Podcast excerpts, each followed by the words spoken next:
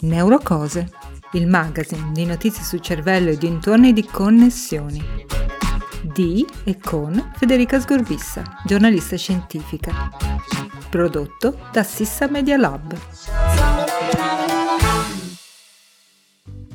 Buongiorno a tutti, eccoci qui per una nuova puntata di Neurocose, il magazine di notizie sulle più recenti ricerche che riguardano mente, cervello e tutto quello che vi è connesso. La prima news di oggi riguarda il Covid-19, perché pare sia stato scoperto il meccanismo con cui il virus provoca la sparizione completa o parziale dell'olfatto. Fin dai primi tempi della pandemia, infatti molti pazienti sono stati colpiti da alterazioni o perdita dell'olfatto, oltre che del gusto, anche prima del manifestarsi dei sintomi della malattia, tanto che si è iniziato a utilizzare questo fenomeno come uno strumento diagnostico. Finora però non si era capito bene quale fosse il meccanismo alla base dell'anosmia, anche perché a differenza del raffreddore, per esempio, i pazienti dichiarano di non sentire il naso ostruito. Uno studio da prendere con relativa cautela perché per ora pubblicato solo sugli archivi e che quindi non ha ancora esaurito il processo di peer review, conferma che il virus non attacca le cellule dell'epitelio olfattivo, cioè quelle che materialmente riconoscono per prime l'odore e lo segnalano nei centri di elaborazione cerebrale. Lo studio però osserva una cosa nuova, e cioè che vengono colpite le cellule che fungono da sostegno ai neuroni sensoriali. Queste cellule di sostegno si gonfiano e infiammano, impedendo ai recettori olfattivi di fare il proprio lavoro, senza però ostruire il naso, da qui la sensazione di poter respirare liberamente. Una volta finita l'infiammazione, l'olfatto nella maggior parte dei casi per fortuna torna normale.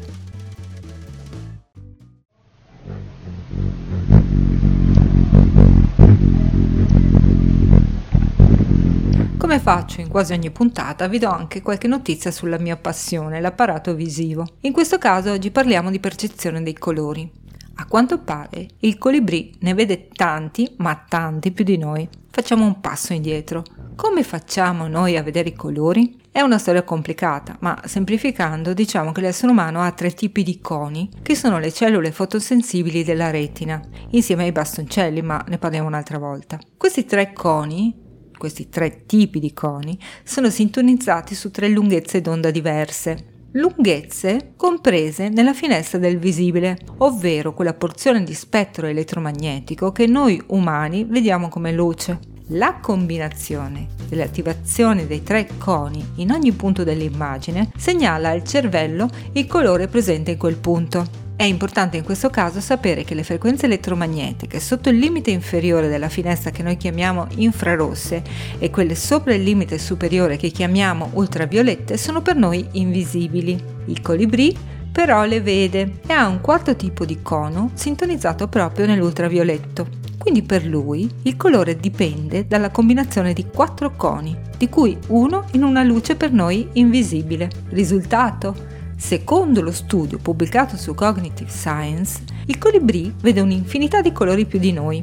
Per capire la differenza fra noi e questo uccello, immaginate di confrontare la visione di un ormo vedente con quella di un daltonico e moltiplicarla al cubo. Perché mai il colibrì vede tutti questi colori? Per nutrirsi probabilmente. Cibandosi di nettare, una visione multicolore è utile per distinguere i fiori preferiti, che spesso hanno meravigliose tonalità nell'ultravioletto che noi non potremo mai vedere.